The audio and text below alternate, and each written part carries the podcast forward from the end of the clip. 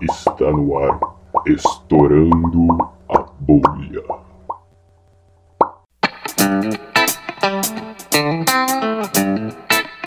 Estamos no ar com mais um Estourando a Bolha e eu sou o Bob e hoje eu não quero entrevistar ninguém.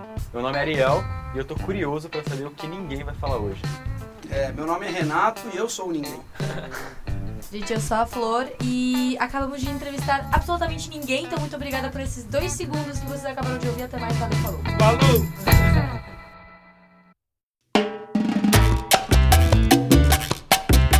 Como você já sabe, estamos com ninguém hoje. Ninguém é quem? Quem é ninguém? Pois é, Essa é a filosofia do negócio. difícil questão. Renato Paes, um geólogo, um dos maiores nomes aí de geologia sedimentar do Brasil, pesquisador, quase um Diana Jones, mentira. É, depois você arruma isso aí. professor do IGC de Geologia Sedimentar. Foi nosso professor, pelo menos meio do Ariel. E é isso. Então vamos começar com a famosa pergunta, e na verdade acho que é o questionamento que todo mundo está fazendo: por que ninguém? Bom, lá na geologia, todo mundo recebe um apelido quando entra na faculdade. Clássico. Um ritual de batismo, é bem formal. Não é uma coisa assim comum. Os apelidos são estabelecidos todos no mesmo dia, ao mesmo tempo. O sujeito é aclamado com esse novo nome, recebe um crachá e fica para sempre. Crachá. E o processo de escolher os apelidos, ele é, é, é difícil, né? Porque são muitos alunos que chegam ao mesmo tempo, você tem que dar um apelido para cada um. alunos são? Não, São 50. eram 50. Sim, é, ainda são. Ainda são é. 50. Só que o- a questão é que tem essa alguns filtros prévios. Se o cara tem uma cara muito chamativa, o apelido sai da linha, Sai né? natural, né? Algum com- comportamento estranho, uma roupa. Mas tem uma prova trote que é aplicada antes que acho que eu não devia estar falando isso, né? Porque alguns vão, vão, Alguém vão escrever essa prova trote no futuro, vão perceber que é trote. Mas com essa prova, se o cara escrever alguma coisa relevante, sai um apelido dali também. E no meu tempo, para aqueles que não se enquadravam nesses dois casos, tinha uma lista previamente estabelecida de apelidos possíveis. Não Eles- pode repetir. Pode, Ah, mas não ao mesmo tempo. Tá. Né? Então não pode ter um cara no quinto ano com o apelido do primeiro. Né? Ah, alguém do passado. mas tem muito poderia. apelido que repete. Entendi. Aí nessa lista tinha lá um ninguém, porque alguém tinha um amigo de infância que. Alguém não, um veterano meu, que eu sei exatamente quem é. Mas tinha um amigo de infância que sofreu muito bullying, porque ele não era ninguém, ninguém falava com ele e tal. Aí durante o meu trote eu entrei nessa lista. Eu imagino que é porque eu estava muito animado com o trote. E aí eles, lógico, me deram apelido de ninguém e me excluíram do trote. Ninguém falava comigo. Eu fiquei virado para a parede, né? Três dias. Porque eu queria participar, né? Eu acho que deve ter sido por isso, mas eu não tenho certeza. Ninguém lembra também. Ninguém Mas, lembra. né? Bom, e a gente quer saber o que, que geologia estuda? Por que, que ela é considerada tão importante para a sociedade e quais, o que, que ela traz de resultado para a gente num âmbito geral? Bom, a geologia é uma, uma ciência tradicional, né? um ramo da ciência natural muito importante por Não vários aspectos. Sheldon. Pro, pro, é, pro Sheldon é o, o pessoal dirt people, não é isso que ele chama? é. Não tá nós errado, somos né? também, Não tá é. errado. A gente, então, o nosso trote inclui isso, ter que se acostumar É, ao desconforto nada, de não estar limpinho o tempo todo. No meu Faz trote parte. a gente foi tentar. É. A gente saiu da USP e tinha o pessoal lá da geologia nojento, num saco de lixo, escroto furado. E feliz. E feliz. o que é incrivelmente legal. Mas a geologia é o ramo que estuda essa parte processos, dinâmica dos produtos da, da terra sólida, né? E é claro que isso tem um impacto econômico muito grande, tem várias áreas da, da economia, da- dos recursos minerais, dos recursos energéticos, que, que a- a- o desenvolvimento dos projetos precisa de geólogo, muitas vezes geólogo encabeça isso. Na exploração de petróleo, na exploração de recursos minerais todos, questões relacionadas a, a obras muito grandes de engenharia, que você precisa saber como é que funciona, com, o que tem embaixo, né? Uma coisa é você fazer uma fundação para uma casa de um piso. Outra coisa é fazer um túnel, uma obra do metrô, uma barragem, O próprio prédio. um, um edifício muito grande. Você precisa ter uma fundação para você entender o que tem embaixo. Então tem um ramo que a gente chama de geologia de engenharia. Questões relacionadas também à água subterrânea. Quem trabalha com água subterrânea é geólogo. E hoje em dia, quase todos os meus amigos trabalham com questões ambientais. Com remediação de poluição é, em subsuperfície. Então tudo que vazou e entrou no solo, e às vezes em fratura de rocha, em porosidade de rocha, precisa remediar, precisa consertar, impedir que expanda. Então, quem, quem trabalha com isso é geólogo. Então, o impacto direto para a sociedade é muito grande, né? E aí a gente vive esse dilema, porque tem uma área que é ciência pura e tem uma área que é aplicação pura. E o meio do caminho é sempre o, o desafio, né? Você trazer as novidades da ciência para a prática da, da, geologia aplicada e, e, enxergar as necessidades da geologia aplica, aplicada na pesquisa. Tem muita coisa nova rolando então. Ah, sempre tem, em muitas subáreas, né? É, então, só uma curiosidade, assim, um pequeno parênteses. No caso de Mariana, por exemplo, o desastre que aconteceu no passado, você sabe, conhece alguém que acabou indo para lá para trabalhar, para resolver algo? Então, essa questão dos desastres geológicos, tem gente especializada nisso, né? Tem alguns amigos que trabalham com isso. Tem mais de um aspecto, né? Um aspecto é a ruptura da barragem e o problema de, de geologia de engenharia que envolve isso, né? Claro que a barragem era de rejeito de uma mina, então tinha geólogo Tudo responsável errado, por isso também. Agora, todo o impacto que corre ao longo do rio, aí é outra questão, né? Aí tem, tem mais de um aspecto. Quando é um, um, um, contaminante sólido e tal, aí tem geólogo que trabalha com isso, como é que o tempo de residência dele, como é que se isso fica no solo, se, que parte disso anda, que parte não anda. Lógico que demora, né? Esses trabalhos são. Acho que vai ter estudo aí no caso de Mariana por 20 anos. Não só de geólogo, também, como né? de biólogo. É, claro, aí tem a interface toda, né? Uh, essa ideia de geologia, ela é meio recente na história da humanidade. O estudo, a pesquisa, a geologia, a área, a área do conhecimento, como pode se dizer. Só que as necessidades humanas com relação àquilo que a geologia estuda sempre teve. Tipo a necessidade de água. Talvez de o nome seja novo, mas então. acho que a então. ideia do raciocínio de um geólogo acho que talvez já seja bem mais antigo. Pode ser, não sei. O que, que... É, eu acho que é, é isso que você falou. Porque é claro que já tinha especialista em, em minério desde que existe mina. Uhum. O cara tinha que saber distinguir o minério do que não era minério, saber procurar e fazer a cava, né? Talvez o primeiro geólogo foi o cara que fez a ponta de lança de pedra. É, é eu acho que ele Pode tinha ser. que escolher a pedra certa. Tinha que escolher a pedra certa. Mas não foi um cara só, isso aconteceu em muitos lugares, né? É, exatamente. Em várias épocas diferentes, muita gente descobriu a pedra lascada, né? Não foi um cara só, não. Mas tem, tem esse lado aí dos materiais naturais e que sempre foram utilizados. E isso gerou conhecimento e propagou conhecimento. Agora, a hora que você faz o recorte, chama isso de geologia, é um momento em que tem uma discussão entre, entre modelos de origem da Terra. A geologia virou uma ciência importante quando a ciência começou a querer tomar o lugar da religião para explicar a história do planeta. Aí que a geologia entrou como uma área importante e atraiu muita gente muito inteligente. Né? Tem muitos dos principais cientistas do século XIX eram geólogos. Darwin era. O Darwin era geólogo, né? Hum. Não tinha faculdade de geologia, ele não ganhou um apelido, né? Com certeza não ia ser. Mas ele, ele estudou geologia como, como um preparatório para a viagem dele no Beagle. Uhum, é aquela ideia, né? Vamos provar que a Terra não tem só 14, 12 mil anos, como fala a Bíblia, né? Que tem o cálculo da É, então, era um debate que no século XIX ainda acontecia, né? Hum, século XIX. É. É, é, é muito recente. Não, mas já existia geologia antes, né? Já existia é, problemas não, geológicos, o problema dos fósseis, né? Hum. Fósseis marinhos em cadeias de montanhas e as, as camadas estratificadas e os corpos, corpos de minério e a mineralogia em si, em classificar os tipos minerais. Isso é mais, tudo é mais velho. Hum. Mas a, o destaque, assim, que a gente começou a ter esse senso de profissão foi na segunda metade do século XIX mesmo. Mas acho que muitas profissões foram assim, né? O biólogo também. É na mesma época. É verdade. Talvez a maioria das áreas da ciência sejam assim. Eu acho, pelo menos. Não sei. É. Se a gente for pensar Não, em termos de... A física é mais antiga, né? Física tem antes. É. É, mas é, é que... a física é uma, é uma ciência, tipo, muito primordial, assim. Tipo, física, talvez... É. Medicina, essas Eu tava pensando assim. nessa história de, de catalogar as coisas, por exemplo. Antes de começar de fato a estudar, é, que seja movimento de astros, que seja característica ah, de uma você quer puxar pra astronomia de qualquer jeito. Deixa eu terminar a frase. Ah, a astronomia é mais velha. É lógico que é. Mas tudo a gente começa em primeiro catalogando para em seguida realmente começar um estudo mais aprofundado daquilo que é. a gente está estudando. Irene, vírgula, flor. Obrigada. é, processo é mais difícil de estudar, né, do que fazer uma, uma classificação de qualquer coisa. E como é, você comentou aí, como é que um fóssil da, da, do oceano, um fóssil de peixe, por exemplo, para no alto de uma montanha? Quando ele parou, ele não estava no alto da montanha, ele não estava, com certeza. Como ele, ele foi parar lá, o fóssil? É, ele foi soterrado num sedimento, virou uma rocha sedimentar. E aí a, a dinâmica da crosta fez com que aquilo que era uma área rebaixada, profunda, né, com o oceano em cima, devagarzinho fosse, fosse erguendo, né? Isso acontece em várias vezes, tem a ver com a tectônica de placas, né? Esse tipo de coisa que, que pro leigo chama muito atenção, né? Pra gente acaba sendo banal, é claro que se você vê um fóssil num, num afloramento, não precisa ser numa montanha, ele não está mais no mar, né? Já teve uma, uma modificação. E essa, questão de ter uma dinâmica natural da Terra é que é uma coisa relevante, né? Tem um- tinha uma visão antiga de que essas coisas aconteciam em eventos catastróficos.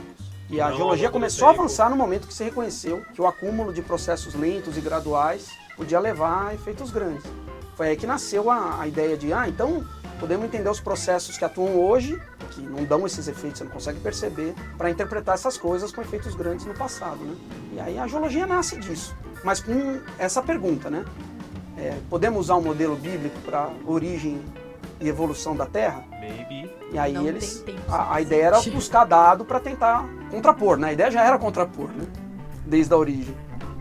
E aí que tinha essa importância, né? Ela estava no foco do debate científico. Hoje é uma área menos conhecida, mas de muita importância ainda aplicada, né?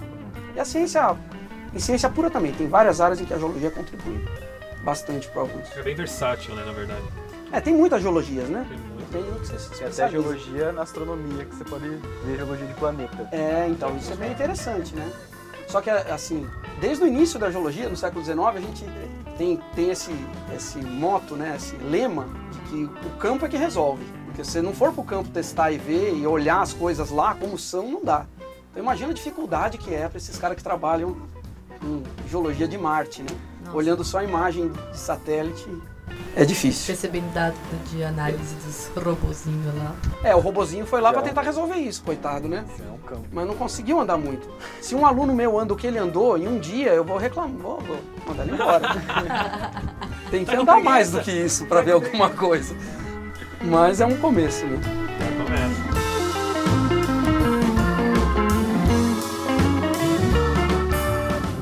Começo eu disse que a sua área era sedimentologia. Então, qual é a especialização que estuda a sedimentologia? A questão é que sedimento é os materiais naturais que são transportados e depositados em outro lugar. Então você imagina, tem uma montanha, aí, claro, chove, às vezes tem geleira, aí tem rio, e vai erodindo isso. É um processo que as pessoas conhecem, né? O da erosão ela é lenta, mas acontece. E esses materiais são transportados para outros lugares, onde eles acabam depositando. E aí você tem um registro de sedimentos que vão se empilhando, se a área vai afundando devagar, fazendo camadinhas e mais camadinhas. E é um registro do passado que é o mais contínuo que nós temos. Porque os outros tipos de rocha, rochas que se formam por cristalização de magma, que são as ígneas, né? Ou rochas que se formam por alteração de outras rochas que já tinham antes, se você muda a pressão a temperatura, são as metamórficas, elas tendem a registrar só esse evento, onde elas adquiriram aquela textura, aquela mineralogia. né? A sedimentar em- se empilha, né? Então você vê um intervalo de tempo, outro intervalo de tempo, que diz que é como se fosse um livro contando uma história, né? Então a maior parte do que a gente sabe sobre a história da Terra no passado é a informação extraída de rochas sedimentares. Os fósseis estão nelas, né? E como você sabe que um fóssil é mais velho, o outro é mais novo. E a gente consegue identificar o ambiente em que formou. Então você consegue dizer se quem depositou aquilo foi um rio, se foi uma praia, se foi um lago, se foi um mar. E aí contar uma história da evolução da paisagem também. né? Então um geólogo é basicamente, no seu caso um sedimentólogo, é basicamente um historiador do planeta Terra. É, é como se fosse. sentido. É, tem um ramo da geologia histórica, né? Hum. Que é que se preocupa com essa, essa questão da, da mudança ao longo do tempo, Uhum. dos ambientes, dos processos e dos bichos também, né? Tem muita lacuna para preencher também, né? Assim, o registro não é completo num lugar só, mas se você juntar tudo que tem no tudo. mundo, é. E aí você faz correlação e data aqui, data lá, e enche os, os vazios. Mas a, a pergunta, essa era uma pergunta relevante, né, do, do século XIX para frente, de montar uma coluna geológica do tempo, né? E ela já está estabelecida, estão refinando detalhezinhos aqui e ali, mas isso já não é mais a pergunta. A gente tem outras perguntas para responder de de muito mais detalhe que isso.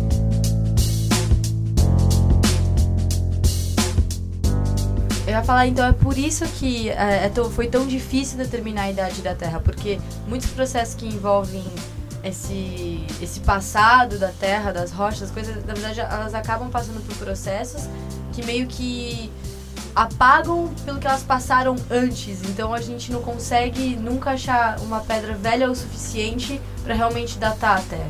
Não sei se eu Não, consegui assim, falar direito. Não, datar a. Terra não dá. Não. Dá por meios geológicos, não dá porque tem um período inicial em que a coisa era tão dinâmica que reciclava tudo e não tem nenhum material datável que sobrou disso, né? Então a gente tem a- o tempo geológico nas nossas tabelas, ele começa com material datável mais velho. É o zircão? É, é, hoje em dia é zircão. Tem 4 bilhões, né? Nossa. Olha, eu não acompanho essas mudanças, Tem mas no museu aqui. sim, tem, no zircão museu. de 4.6, né? Tem coisa assim. Caramba. É. 4.6 eu acho que já é a É idade a da idade Terra. da Terra. É a idade da Terra, é verdade. É. O zircão mais velho deve ter 3.8. 3.8. Isso aí, depois vocês Ah, sim. descobrem. Não é minha área. Mas isso continua mudando, é. 3.8, Virtual. mas é só um mineral, não é a rocha, né? É um mineral que teve numa rocha velha, que foi arrancado de lá, parou numa rocha sedimentar mais nova. Nossa, Ah, o zircão E uma velha rocha sumiu. sedimentar. Mas a gente não está preocupado com esse tempo profundo como vocês estão, né? Não, é. Porque tudo isso é modelo. Vocês têm que partir para uma para um modelo físico e tal. não- você não enxerga isso. Agora, detalhar o que aconteceu depois disso é importante. E, o, e a sua pesquisa atual? Tá Eu trabalho com depósito de rio, é o que eu mais faço. E de muitas idades, né? Então tem uma linha de pesquisa nossa que é estudar como é que eram os rios antes de surgir vegetação nos continentes. São a vegetação interfere muito. Depois, né? Se transforma em É, aquele trabalho é sobre isso. é. Mas tem, gente, tem uma linha de pesquisa, alguns doutorandos trabalharam com isso e tal. O que são rio- rios mean- meandrantes? É bem técnico isso, né? Um rio meandrante é um rio que, que deposita, não é um rio encaixado na montanha, e que faz curvas dinâmicas, que erode a parte de fora e deposita na de dentro. Então fica mudando o curso dele o tempo É um todo. rio que serpenteia.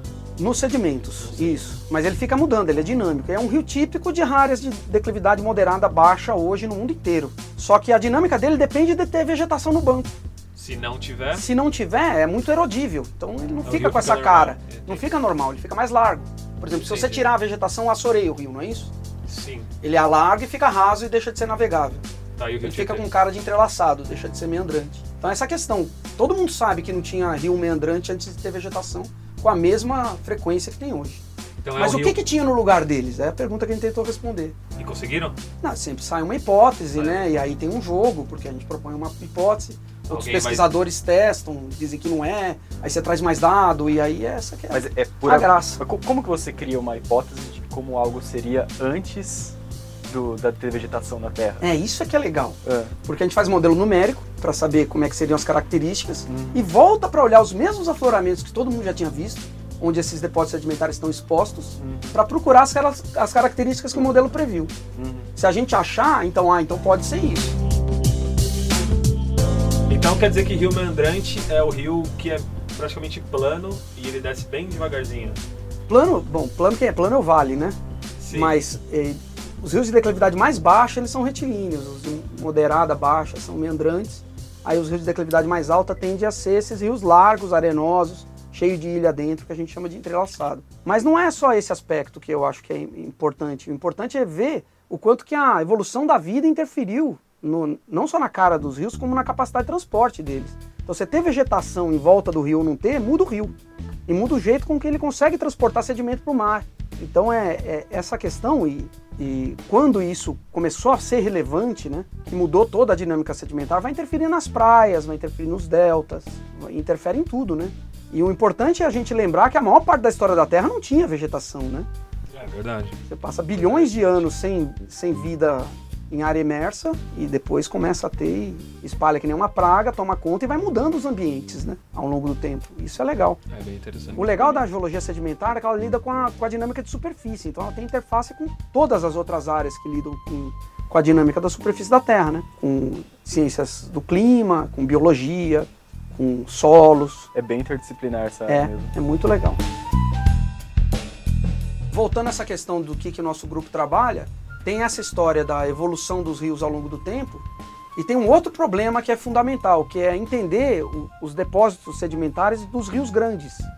Porque não tem modelo muito bem estabelecido para isso ainda, e aqui no Brasil a gente tem muitos dos maiores rios do mundo. né? Então, ir lá no, na planície amazônica, entender a dinâmica da, sedimentar daqueles rios e os depósitos que eles deixariam, é uma linha de, de pesquisa que a gente começou recentemente e é, é, é muito interessante e tem um impacto abrangente. A gente trabalha dentro de um projeto com o pessoal da biogeografia, do Instituto de Biologia aqui, mas um projeto grande que envolve, envolve a NASA e o NSF, a FAPESP. Au.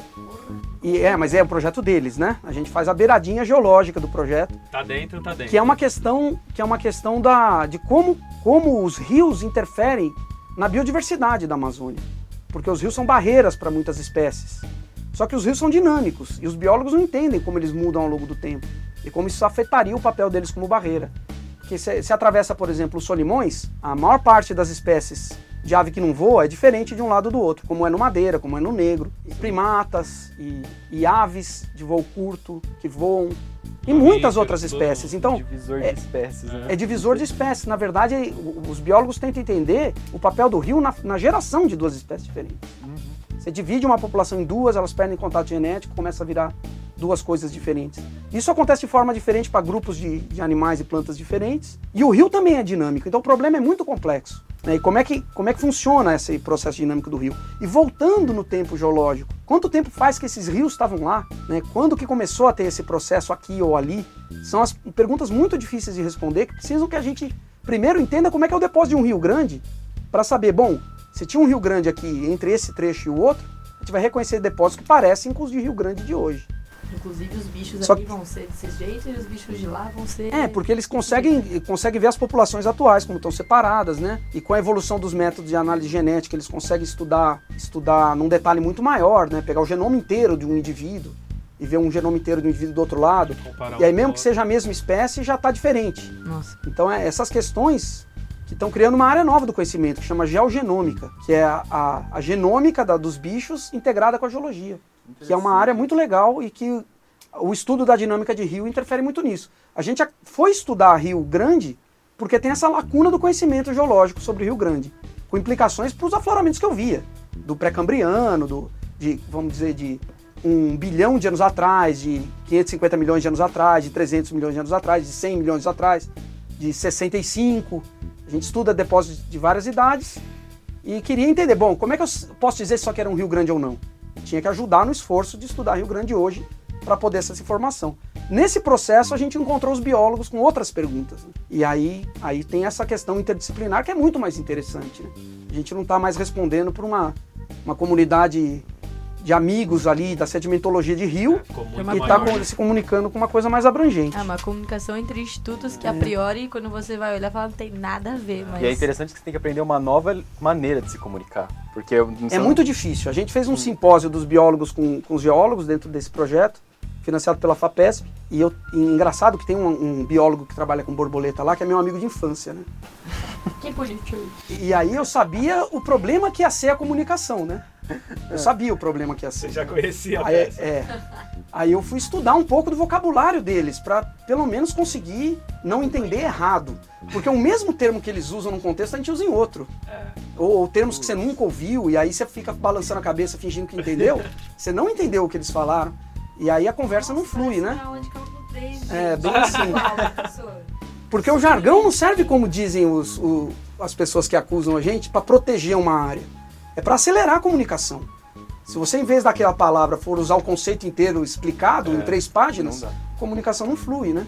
Então, aprender o jargão do outro é o fundamental para fazer interdisci- interdisciplinaridade, né? Mas eu não aprendi tudo, né? Aprendi um pedacinho que gerou mais dúvida do que qualquer outra coisa. Mas facilitou um pouco da conversa, deu pelo menos para entender o que, que, ele- o que, que eles precisam do que a gente pode É. gerar, né? No fim, essa, essa comunicação precisa ser feita, né? O que um pode ajudar o outro. Porque não tem como você se especializar no que o outro tá fazendo. né? É, Esse desafio da interdisciplinaridade é muito grande por causa disso, né?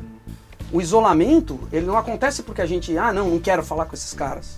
É porque é muito difícil mesmo entender o que eles têm para dizer. Requer É, muita, já é difícil a sua área, se, se especializar em duas É, distintas, você teria né? que. As pessoas têm que estudar outra área para poder conseguir conversar. Tipo, fazer um curso básico de graduação daquela área. Aquela menos disciplina. os Vamos, vamos anos. sentar numa ali, biogeografia 001.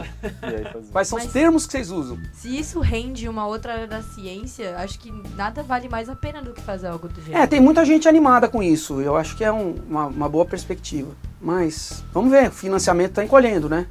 Não é só é. aqui. Então, tem algumas questões que precisam de muito dinheiro, né? De fazer perfurações profundas na Amazônia para ver pegar rochas sedimentares de, de idade que não aparecem na superfície. Essas coisas são caras, né? Normalmente são feitas dentro da indústria do petróleo ou da mineração, mas se fazer esse tipo de, ciência, né? de aquisição de dado para geobiologia? ciência pura é difícil, é porque é caro. Aí precisa de um pool de várias agências de fomento de vários países. E aí precisa de tempo para coordenar isso, né? As coisas são complicadas, mas sai. Se Demora mais do que o normal, essa que é a questão. o desinteresse das pessoas por ciência em geral, né?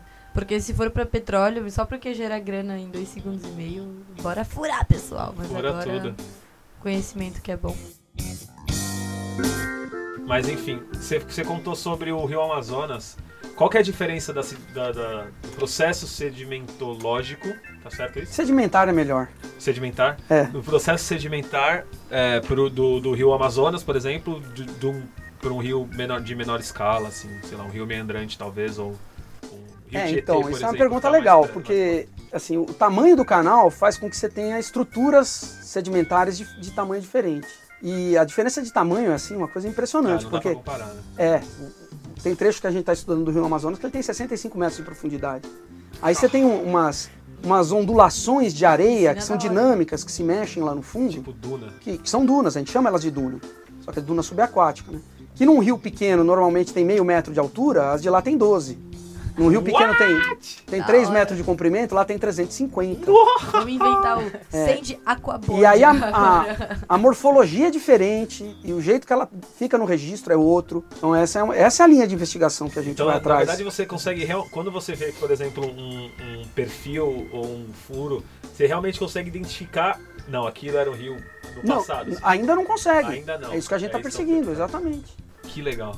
E, não dá pra, e qual é a diferença desse, por exemplo, pro, é, de um registro desse, por exemplo, pra, sei lá, dunas de verdade, dunas mesmo? Eólicas. É. Aí é Ou diferente. mar. A, a duna eólica é sempre uma areia muito fininha, Mais a fina, duna de né? rio tem coisas maiores, os ângulos da- da- das estruturas que vão formar são diferentes, tem um monte de critérios técnicos, né? É um diagnóstico, assim como, como que um médico clínico faria, né? Granometria, tamanho de Ah, grão. não, é mais pela estrutura e Pela pela geometria dos corpos e tal, mas é bem técnico. Que legal. Rio Amazonas tá aí, pessoal. Detalhista. Vamos surfar lá.